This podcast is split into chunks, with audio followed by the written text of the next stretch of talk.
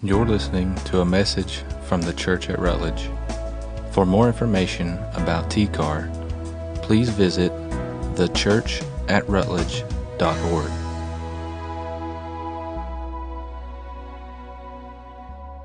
It's great to be here with y'all this morning. Y'all know this is one of my favorite things to do, so any chance I get to preach on a Sunday morning, I'm going to take it. Um, so I've got plenty of pages worth here, so I hope you guys had plenty of coffee this morning. If not, feel free. We have plenty back there.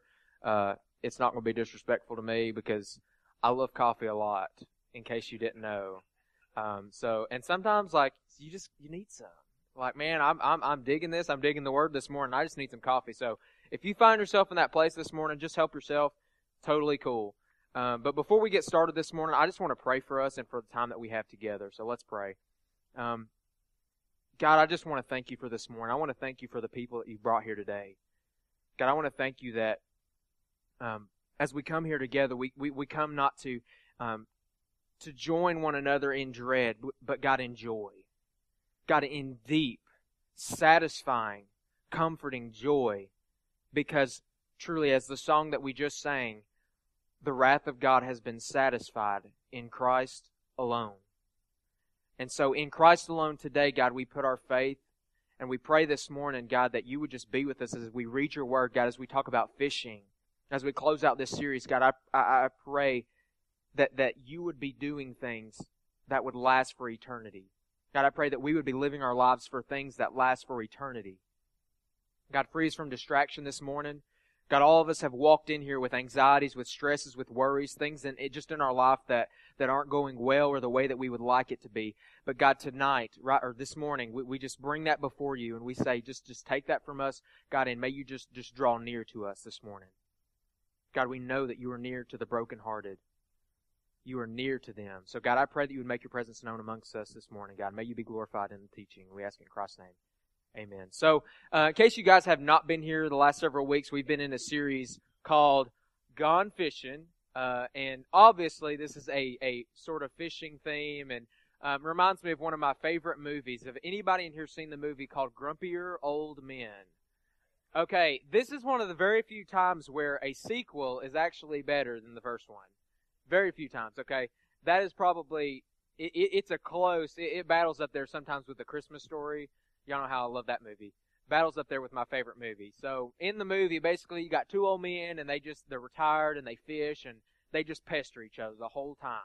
They just, you know, they pull pranks on one another. Uh, one time they've got, you know, uh, the, the, the guy's cat uses the bathroom on the other guy's newspaper.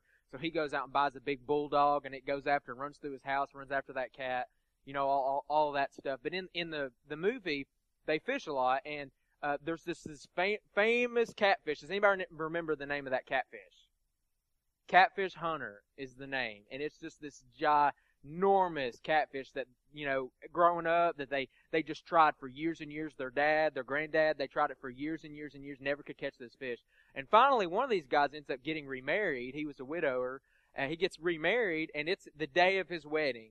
And he finds out somebody saw that catfish nearby. So they go fishing. Yeah, you know the rest. He shows up late to his wedding, but they caught the fish. They caught that fish, and he, he said this. He said, if I die today, I die a happy man. Just because he caught this catfish. Because it was just so important. It was so foundational for them. It was just such a, a big feature. And just, that really doesn't have anything to do necessarily with my sermon. Just since we're talking about fishing, I just love that movie I want to talk about for a second. Um, so, uh, but they, they catch the fish. He goes, gets married. You know, everything's great.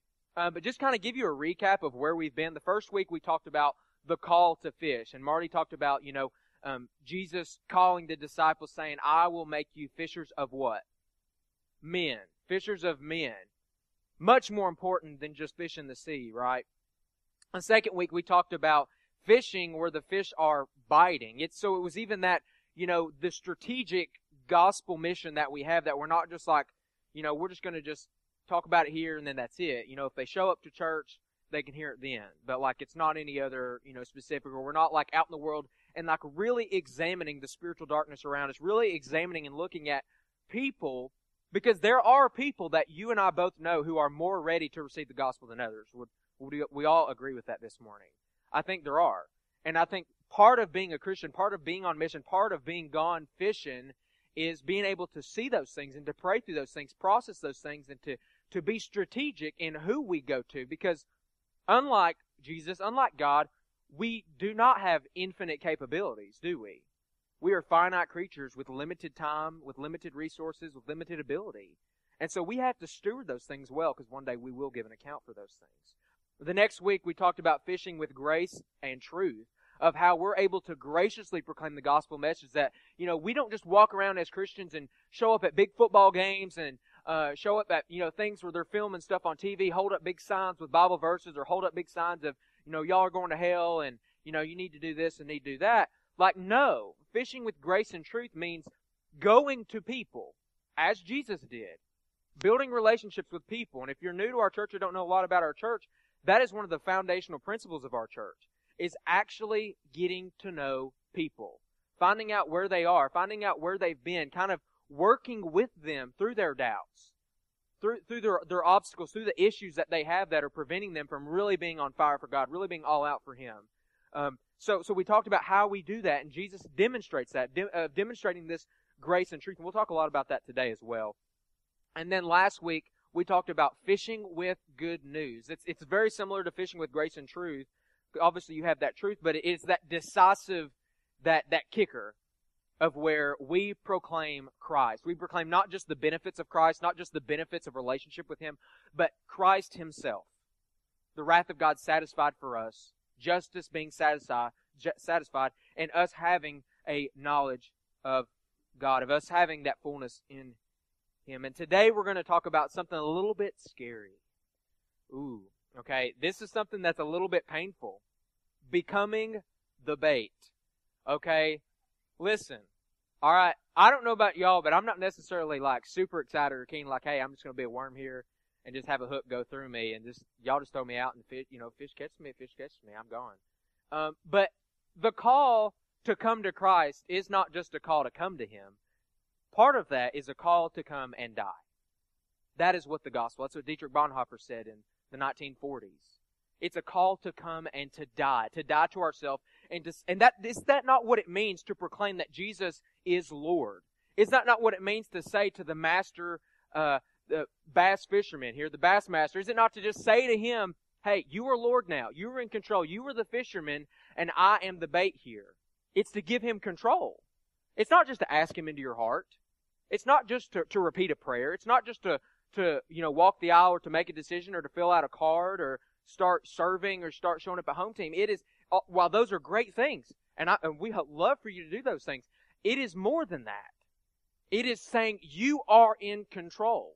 And um, on Wednesday nights, we've been talking a lot. Motown Madness, the, the theme was here and now. And so kind of going off that, we've been talking about like the last five, six weeks about, you know, how do we follow Jesus here and now? What does that mean? Uh, and how do we share our faith here and now? And what are obstacles to that?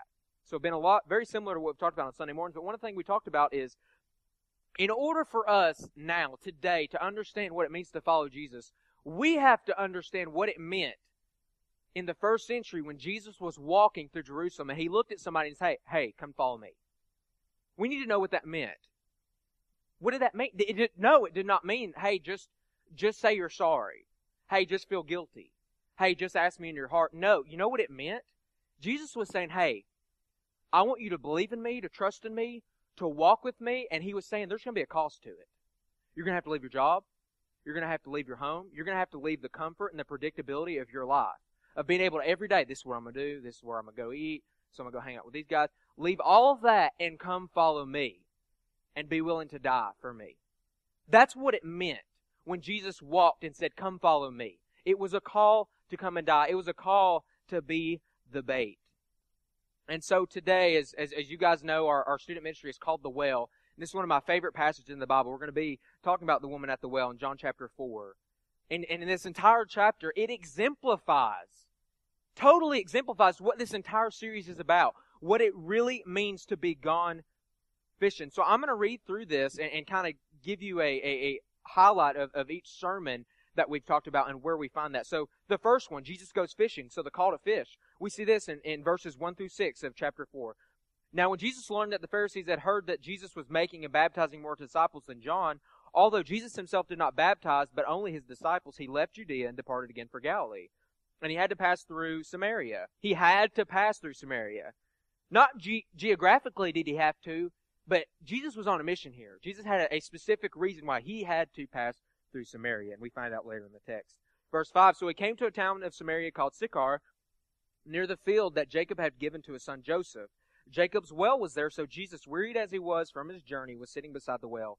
It was about a, it was about the sixth hour. So, so we know all this, if, if you're familiar with the rest of this passage, as we'll get to, is this isn't just by chance. This isn't just by happenstance. Like, Jesus specifically goes fishing, doesn't he? He specifically goes to the place where all the other Jews would avoid.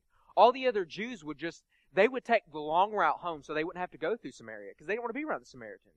You know, we all have all the, the racism that was a part of that, the, um, you know, just the, the just the, the outcasts, that just those were just those people, the rejects. And they didn't want to be associated with them, but Jesus intentionally goes there and in his omnipotence knows there's a woman that's going to be there, and I'm going to have a meeting with her. So we see that he goes fishing. Verse seven, a woman from Samaria came to draw water. Jesus said to her, give me a drink. Jesus knew she was going to be there, didn't she? And not only did he know she was going to be there, don't you think the sovereign Christ sort of orchestrated those events for her to be there and for him to be there? Don't you think so? And what does he do? He is fishing where the fish are biting. The risen Savior is fishing where the fish are biting. He knows that the story of that woman. He knows her heart. He knows her brokenness, her struggles, where she is. And Jesus pursues her. He goes where the fish are biting. We see as the text goes down, and, and I'm not going to read all of it right yet, um, but Jesus begins to talk with her and, and talk about um, the water that I will give you will become a spring of water well into eternal life. It says, whoever drinks of this water, you'll thirst again, but whoever drinks of me will never thirst again. They go on, they have this theological conversation because the Samaritans were aware. They were totally aware of, like, you know, one day the Messiah's going to come. And he's going to redeem us. He's going to save us, even though, you know, we're the Samaritans. And, uh, you know, we're not a part of the, the one hundred percent, you know, cream of the crop Jews here. Like, they were aware of these things. And we'll find out how they were aware of those things later. Um, but as as, as they, they had this conversation, Jesus didn't just ignore her questions, does he? They go on and talk about, where are we to worship? He says, woman, believe me, the hour's coming when neither on this mountain nor in Jerusalem will you worship the Father. You worship what you don't know. We worship what we do know, for salvation is from the Jews. But the hour is coming and is now here when true worshipers will worship the Father in spirit and truth. For the Father is seeking such people to worship God. God is spirit, and those who worship him must worship in spirit and truth. So he has this just gracious and truthful conversation. They're ta- he's talking truth, right? And he's gracious to her. He's merciful to her. This is how he fishes. Not rough, not with judgment, not with condemnation, but with gentleness, with mercy. And then we find out that Jesus fishes with good news. He fishes us with the good news. And what is the bait himself? He uses himself as the bait. The woman says, I know that the Messiah is coming. He who is called Christ. When he comes, he will tell us all things. And this right here, this right here is the kicker of this passage here. Jesus said to her, I who speak to you, he. And so think about that. They've had this full conversation. She, she has walked to the well, the hottest part of the day. Because she doesn't want anybody to see her. She's insecure. She's full of shame. She's full of remorse, regret of all the things that she had done. Jesus called her out on her husbands. Verse sixteen, go call your husband, come here. The woman answered him, I have no husband. Jesus said to her, you are right in saying you have no husband. You've had five husbands, and the one you now have is your husband. What you have said is true. So think about her. Think about the brokenness. Think about the public humility of her life. If you're not, if you're not familiar with the first century at all, women were not taken in high regard either. Like, you're not just going to listen to what a woman would say. That just, they just didn't do that. Let alone the harlot of the community. And yet Jesus speaks to her, intentionally pursues her, speaks to her, fishes for her, and reveals himself to her. I who speak to you am he. So I've got a couple questions for us today. As we'll see, the woman has a testimony. She's going to have a testimony after this encounter.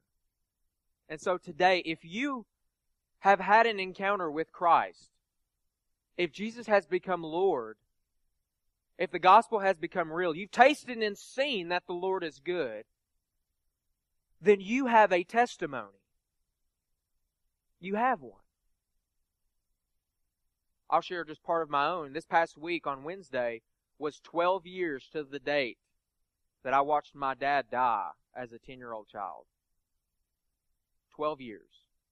And so there are so many hard things about that. It was such a hard situation, obviously, and things I still struggle with, and there are effects of that that I continue to have. But what I didn't know then is, is what God was going to do through that. What I didn't know then, what I didn't know until my freshman year of high school, is what it was going to be that suffering, it was going to be that just, just difficulty that would bring me to Him. And so many things of how I reacted, that my anger, my sin. And still all this time I thought I was a Christian. I believed the Bible. You know, I had prayed to receive Christ. I got baptized. You know, I was a member of my church. You know, all those things. But then I had this experience when I was a freshman in high school of something was different. Like, I knew what happened is, is I met God in such a way that I had never seen Him before. That I had a, a, a release from all that anger, all that fear, all that just, just tiredness over my suffering, over the deadness that I felt for so long. That I knew something had happened. It even really took until the last couple years that I really began to see, man, that's really when I became a Christian. Because all the time before, you know, I believed the Bible, you know, had all this intellectual knowledge. I didn't share my faith. I didn't. I didn't have any, I didn't really feel a need to, honestly. I didn't weep over my sin. I didn't really, there were times I felt guilty, times I went to church, man, I'm just going to quit doing that. Man, I feel bad. But there were never genu- there was never a genuine conviction. Like, I want Christ more than that. I want to know Him. There was never any of that until after this experience, until after just God showed up and I repented of my sin and gave Him everything and get submitted to His lordship. I think about my mom, who uh, on in two thousand twelve, the same day, April fifth, two thousand twelve, seven years to the date, she came to know Christ. And I love just on a, just on a side note how God just redeemed that date. Like, it's just awesome just to think how God redeemed that date for me and in my life and for her. And, and basically, you, you would have never known. She taught Sunday school. She tithed. She was at church all the time. Um, she was raising two future pastors. Like, everybody thought this woman, she was the Christian. But see, it was just an intellectual faith. It was just like me believing our cappuccino's fixed. But if I never go over there and get a cup of it, I don't know what it tastes like, do I? And yet it came that day that she realized that, and she tasted and saw that the Lord was good, and things were different. Things changed. So a testimony. The definition of a testimony is a formal, written, or spoken statement producing evidence. And that last part is very important, producing evidence. It's not just we walk around and say, hey, yeah, I gave my life to the Lord, and then our life looks the same. There's no evidence, is there? There's not. So a question for us today. What is your testimony? What is it? What, what is your story of, man, I was here, this is where I was for so long, and, and then something happened. I was dead, and now I'm alive. We had a girl in our youth group just several weeks ago who she'll be baptized here on Easter Sunday, who you thought she was a Christian. You thought she was. She thought she was. But she realized that it was just an intellectual faith. She realized, and this is what she literally told him, told me, I just, I finally realized that I was dead in my sin and that I needed Christ. That's what she said. And if you're a Christian here today, that's your story. But if it's not, if it's not, that's something you need to examine about yourself. So are you sharing it? If that's your story, are you sharing your faith? Are you sharing your testimony? Because that's going to be the most strategic and powerful way that you can communicate with other people. There are so many obstacles to why we don't share our testimony. We've been talking about those at, at youth group, and one of them we talked about shame. We talked about Peter. Remember what he did? Denied Jesus three times before the crucifixion. And he wept bitterly. That's what the text says. He went out and wept bitterly. Think about that. This is your Lord, your best friend. For three years, you, you followed him, and you deny him. But then what we see in Acts chapter two is he preaches, doesn't he? To thousands of people, and thousands come to know Jesus. Don't they? How did that happen? It happened through repentance. It happened through, you know, I can't change what happened, but I can change what will happen. And he moved on. We talked about uh, being fear of the unknown. I got up here and had two big paint cans and put a two by four on top of it and walked across it. You better believe everybody in this room was begging and praying I'd fall off it. Um, but, you know, I walked across that and ex- we talked about, man, we're just afraid. Right here, we're just afraid of what's over there. And so we just, we hunker down and we hold fast because we don't know. There's so much unknown there and we're scared. After uh, Jesus had resurrected and he appeared to the disciples twice, you know what the, uh, the disciples go back and do? They go fish. They literally go back fishing. Why? How could they have just seen the risen Christ twice and they're going fishing? Don't you think there's some more important things to be doing? But don't you think there's a little bit of fear there? There was a little bit of what's going to happen next. And so they went back to what they know. They went back to what they knew. So are you sharing your faith?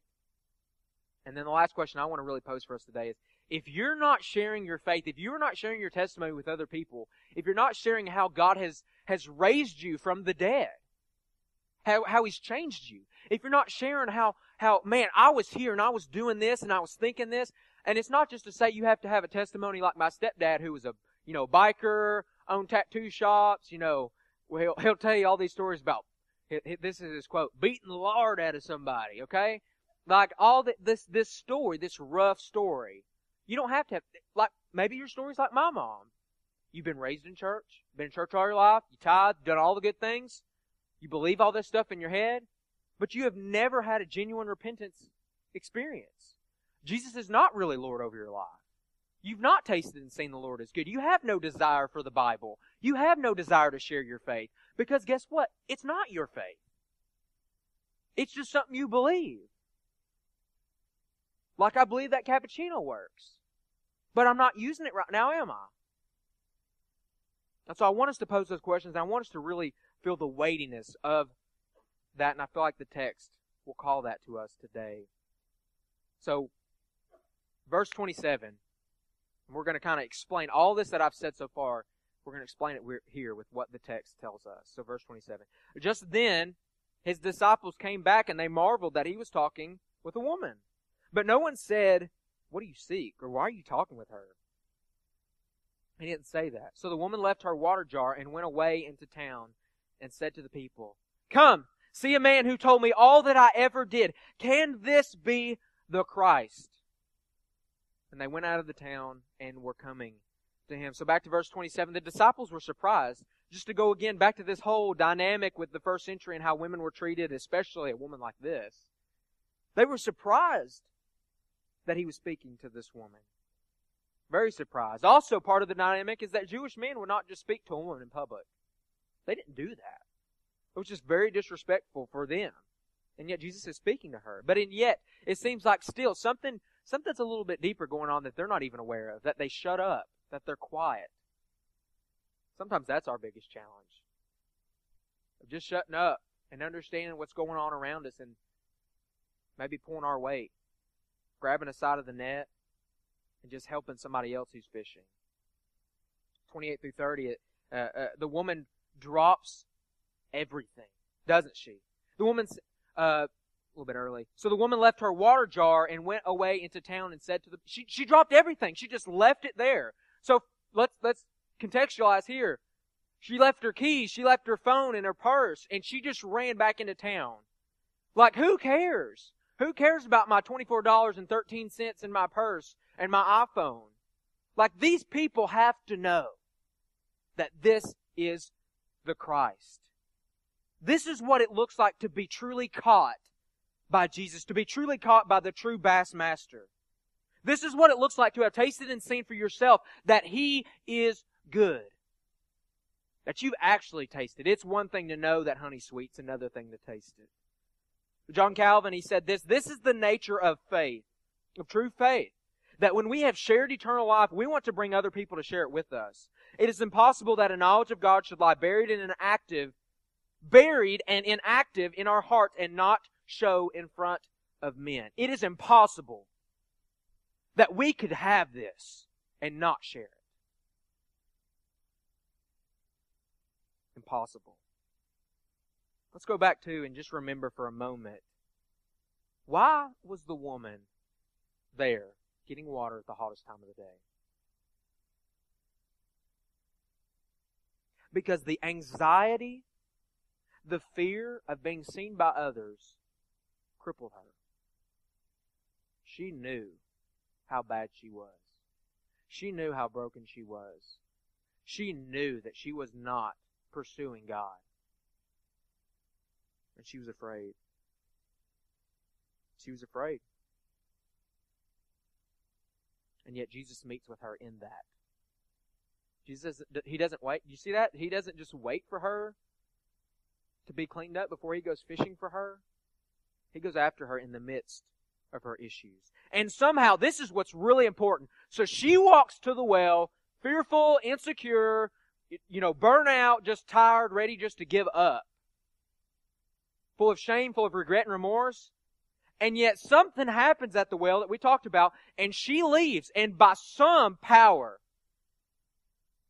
she's brought from the shame and insecurity and the guilt to exclamation, to proclamation, to fishing for others. How does that happen? How does that happen? It seems that there's there's something a little bit more than it's than her. It seems that there's a power that it takes to do that, but it's not from her, is it? I think one of the things that's also really important we see here in this passage is she says, can this be the Christ? So we see by her response to going in and sharing that it seems that she has met Christ, that Christ reveals himself to her spiritually when he says, I who speak to you am he. But yet, even in the midst of that, there is some doubt. There's some tr- true faith is not doubtless. I think we have that false misconception that if we're a Christian, if we're following Jesus, we can't be doubtful. That we can't have fears and anxieties ever. We shouldn't have those, but we do. And we process those, and we pray about those, and repent about those, and we share those with our people in our small group, with people we love and trust, and we pray over those things. But true faith is not doubtless. But it's actually believing in the midst of doubts. It's being okay with not knowing all the hows and whys of life and being content with what God has revealed to us.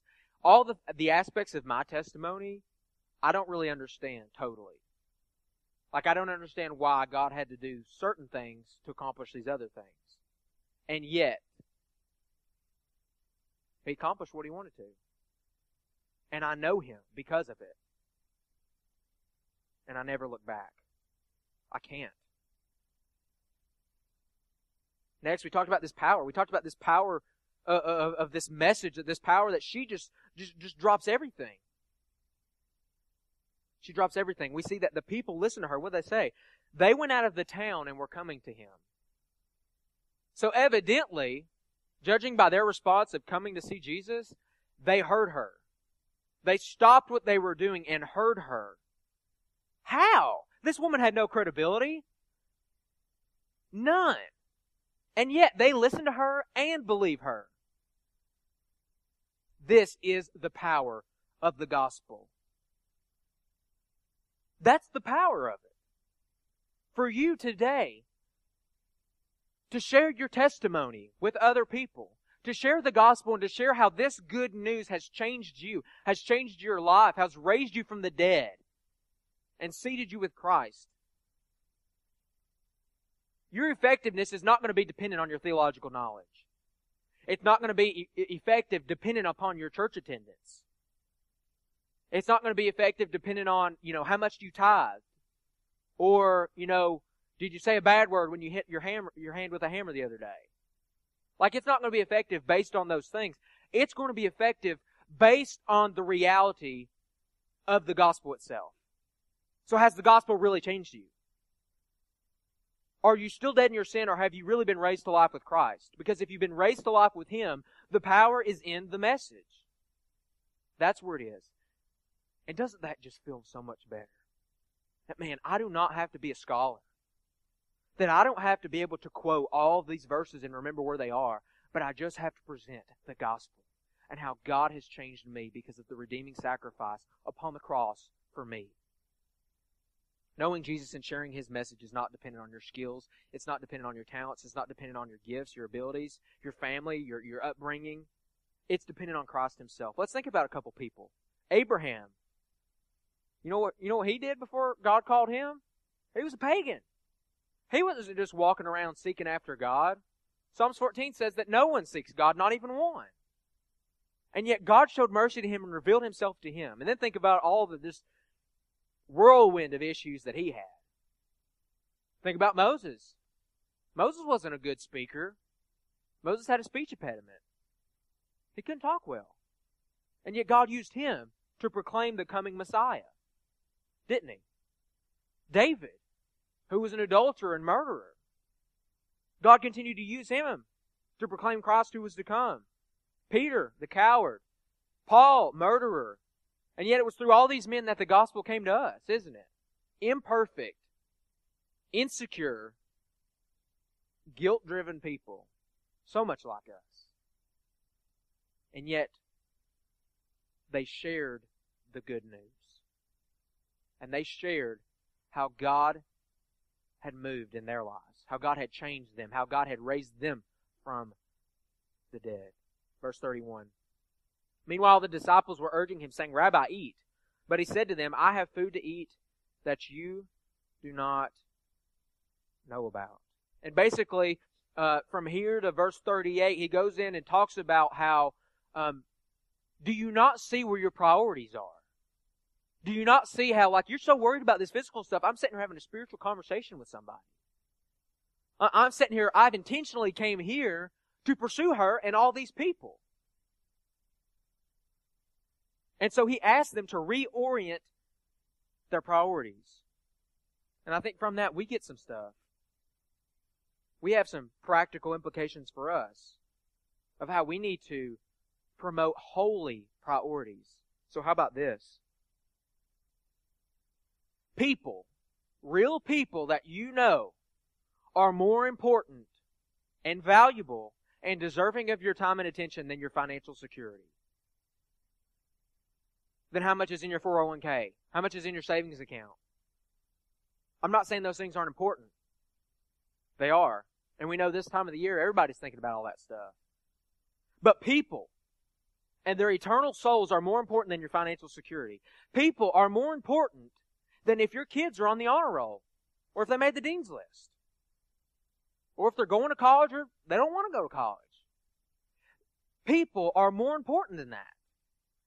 The eternal souls of people who need Jesus, who are walking around broken, and they need redemption. They're more important. How about this? I'm going to ruffle some feathers here. People are more important than politics, than your political persuasion, than the Republican Party.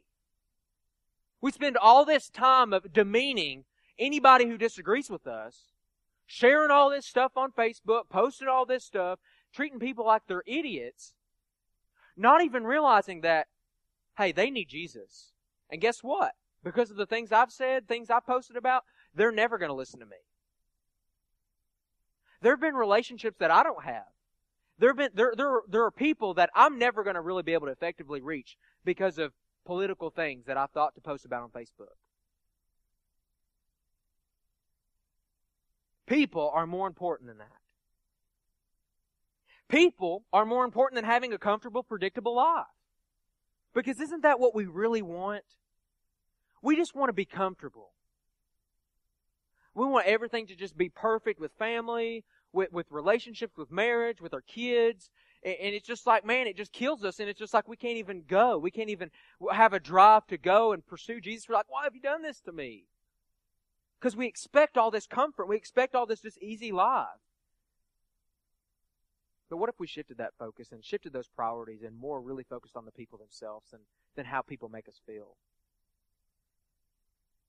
John Piper said this, "Only those who are so heavenly minded that they're free from this world are of any earthly good." And I don't know about you all, but I want to be some uh, be of some earthly good. I want this church to be of some earthly good.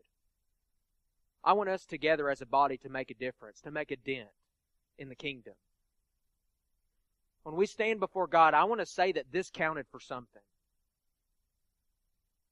And that we focused more on things of eternal value than things of this world. New car, new house, new boat, bunch of fun stuff to do. But I want to say that we spent everything for the kingdom. This life will soon be past. Only what is done for Christ will last. So he reorients their priorities and shifts them to say that this is what matters more. Sharing me, sharing Jesus with someone else. One of the things that we also get in that is we see that the whole reason that these people were flocking to him and the whole reason that this woman even had a framework to accept. So did you see that? This was not a, a Mars Hill, Acts chapter um, seventeen account here, where he was having to talk about all this other stuff, where he was having to be strategic in all this, because they had a biblical framework. They knew about the Messiah. So how did they have that framework? Because there were people before they got there who were already preaching, who were already testifying to the good news, who were already sharing their testimony and sharing how Christ was going to come. And so he says that um, that, that you are entering into their labor. He says, "I sent you to reap that for which you did not labor. Others have labored, and you have entered into their labor." So even these people, these prophets for hundreds of years who they didn't benefit, their testimony, they didn't see the benefit of this, did they? But years and years and years and years and years and years later, Jesus and his disciples reap the benefit of their work. So much of our work now, so much of our sharing our faith now, we're not going to see an immediate benefit. And sometimes, I'll be honest with you, I get discouraged about that. Sometimes I get really discouraged with our students because sometimes I really genuinely feel like nobody cares. They don't care.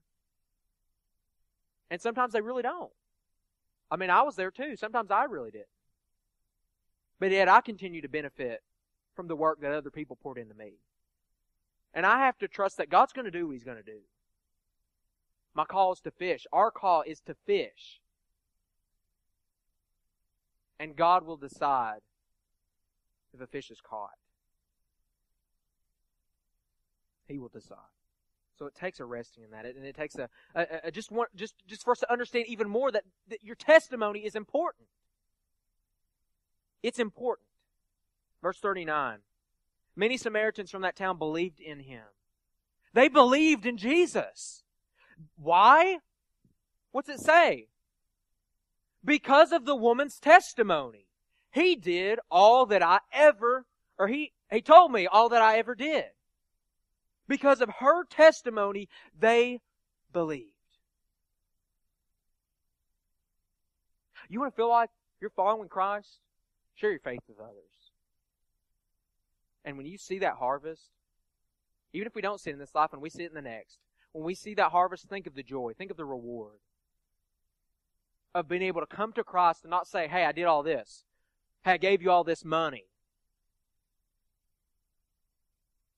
Because what does the Old Testament tell us? What does Psalms tell us about a sacrifice to God? It says that he doesn't desire all this other stuff. He desires a broken and contrite heart. That's what a sacrifice truly pleasing to him is. And so think about that in eternity, coming to him and saying, "Hey," grabbing a net and saying, "Look, I got all these fish for you. Here you go. This is for you, Jesus, because I love you and because this message changed me and raised me to life, and I just can't help it. I had to tell. I had to share." So when the Samaritans came to him, came to Jesus, they asked him to stay with him, and he stayed there for two days. And many more believed because of his word, the gospel, the testimony of the good news, that Jesus has fulfilled the demands, that Jesus has fulfilled the standard that God requires for us to know him, for us to be saved from his wrath. Christ experienced that for us. Christ suffered for us. And in him there is joy. In him there is a fullness of life. Psalm sixteen eleven says, "You make known to me the path of life. In your presence there is the fullness of joy, and at your right hand are pleasures forevermore." That's the news. Verse forty-two. And they said to the woman, "It is no longer because of what you've said that we believe." And this, I love this. This is one of my favorite verses in the Bible. It's no longer because of what you said that we believe, for we have heard for ourselves and know that this indeed is the Savior of the world. And that's my prayer for you. That's my prayer for our students and for those that we meet over here at the school at F C A or going to a football game. Or we're out here at the Tomato Festival just getting to know people. Is that they would be able to say, it's no longer because of what you said that we believe, but we have heard for ourselves and know that this really is the Savior of the world. This is really what I needed all along. This is really who I wanted all along.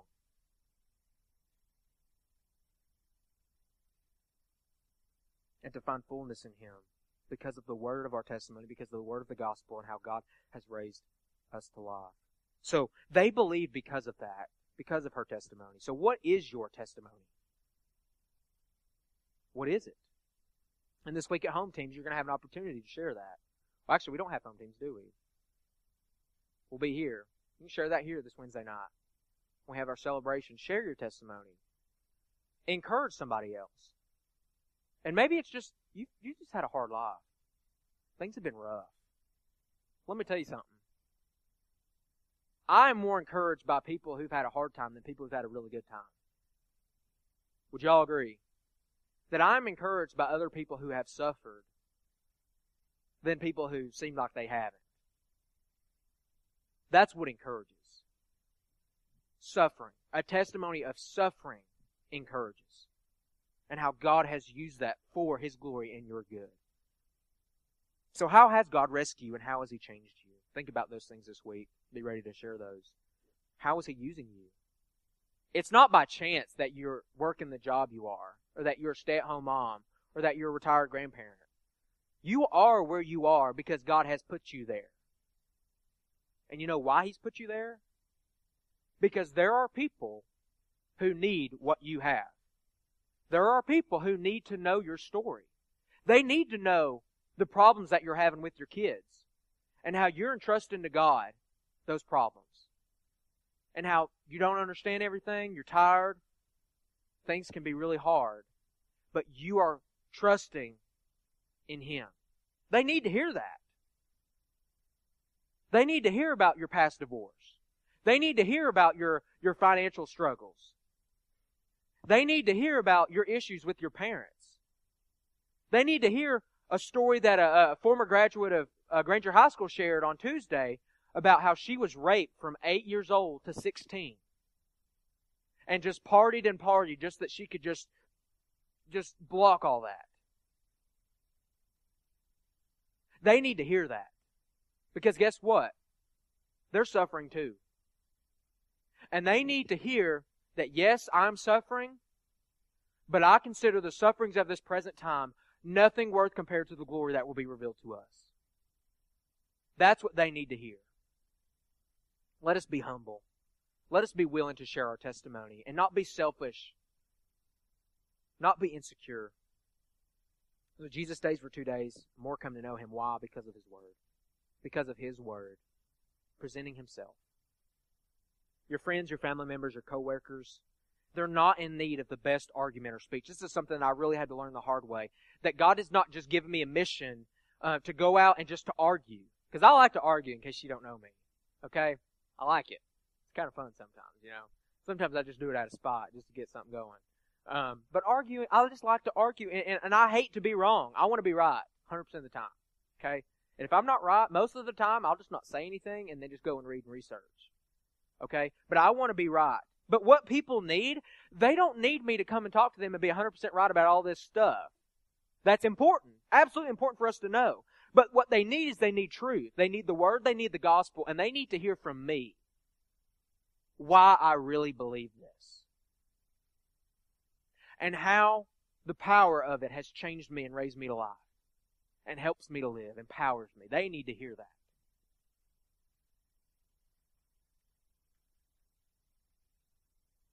Marty said this in the first week, and I love this quote that he said. If you're not fishing, you're not following. Period. Think about that. If you're not fishing, then you're not following. Because you can't. You can't have tasted and seen the goodness of Christ and not share it. John Calvin said it's impossible. Because this is the nature of faith, that once you have really, truly received this in, you go with it. And the going. See, and this is what I get tired of. There's so much in the church world, in the Christian world, and so many conversations that I've heard with pastors of, man, how do we just get our people to share their faith? How do we get our people just to really be on mission? How do we do this? How, how, well, maybe the problem is not that people are just not on mission. Maybe the problem is there's so many people who have not bought into the mission. Maybe there's so many people who, they just think they're Christians because it's just a part of life here in the South. It's the way they were raised, and it makes them feel better, makes them feel like they're good because they leave here after a good Sunday sermon. But Jesus is not really Lord. The, the call to go, the call to share, it's not simply a command, but it is a natural response to following Jesus. If you jump in water, you're going to get wet. Hate to break that to you this morning. I know that's really just ground shaking. Okay? Just mind blown. Okay? But if you don't jump in water, you won't get wet, will you? So, if you know Jesus, then He will rule over your life. He will be Lord. He will call the shots. You will go to Him, and you will ask counsel from Him. You'll get godly counsel about others, about different things. And guess what? You know, a lot of times you're going to get responses, and God's going to tell you to do things that a lot of people around you are not going to be happy with. That a lot of people around you are going to think you're crazy. I'll use my mom for example. Sorry, Mom, if you're listening somewhere. Okay? She got saved, then met this tattooed up, six foot three biker, and they dated for like two weeks and then got married. She called her mom the day of and said, hey, I'm getting married this morning if you want to come. You know why? Because she was tore up about that whole thing, okay? My mom is very straight-laced, very just clean-cut, very not tattoo. You know, she just was never usually like that. She's actually got a tattoo now, which is really weird. Um, but anyways, But she was not like that at all. She, like, me and my brother grew up on professional wrestling, and, like, I can't tell you how many just, you can't watch that anymore, or, you know, just screaming at us for wrestling out in the backyard on the trampoline or something. Like, she was just very kind of straight-laced. So something like this, such a huge risk, was not something that easily came to her. But she knew Christ. She prayed about it. She felt like this is what God wanted her to do. She got godly counsel, talked to our youth pastor, talked to my grandmother who turns ninety-nine next month. Got counsel from her. And just said, hey, you know, prayed about it. Feel like this is where God's leading. And when Jesus is the Lord of your life, you're going to do things that just look absolutely crazy. But if you're doing it for Him and His glory and not for yourself, we just got to go. We just got to do it. And not look back. If you're not fishing, you're not following. So, in our lives every day, how are we fishing? Who are we going after? Who are we looking and praying about? God, let me. What about them? What, God, just reveal to me today who in my workplace can I share my faith effectively with today, my testimony. It's going to happen. I promise you that. It's going to happen. Be intentional. Say, hey, what are you, what are you doing tomorrow for lunch? Go to lunch with him. Sit down and talk to him. Hey, like what? Like I've always just kind of wondered, like, what do you think about kind of some of this stuff? Like, what's your testimony? Then you share yours. Boom. You got it. And then you pray. God, open their heart to see you. And to see that this glorious message, this gospel message is not just a message of, hey, you got to follow these rules now. But it's, it's Christ saying, come to me. all you who are weary and burdened, and I will give you rest. Come to me. Your brokenness, your stress, your anxiety, you're just being tired and wore out, your insecurity, your shame, your regret, bring it to me. I want it. I'll take it. That's what they need. Through the story of the woman at the well, not only do we see that the gospel is a saving message, but we see that it's a sending one. So today, if you're here and this gospel is yours, and Jesus is yours, then you have been sent on mission for Him. The mission, the message of it, is that we're saved from God's wrath, saved from the power of death, saved from ourselves, saved from what destroys us, and we're sent to the world to share it with others. One pastor said, "Go, send, or disobey." That's our options, church. So this week, will you be going? Will you be sending? Or are we just going to do the same old, same old? I'm going to get a little bit personal real quick. Let's look around in here for a second. There's a good bit of empty chairs in here, aren't there?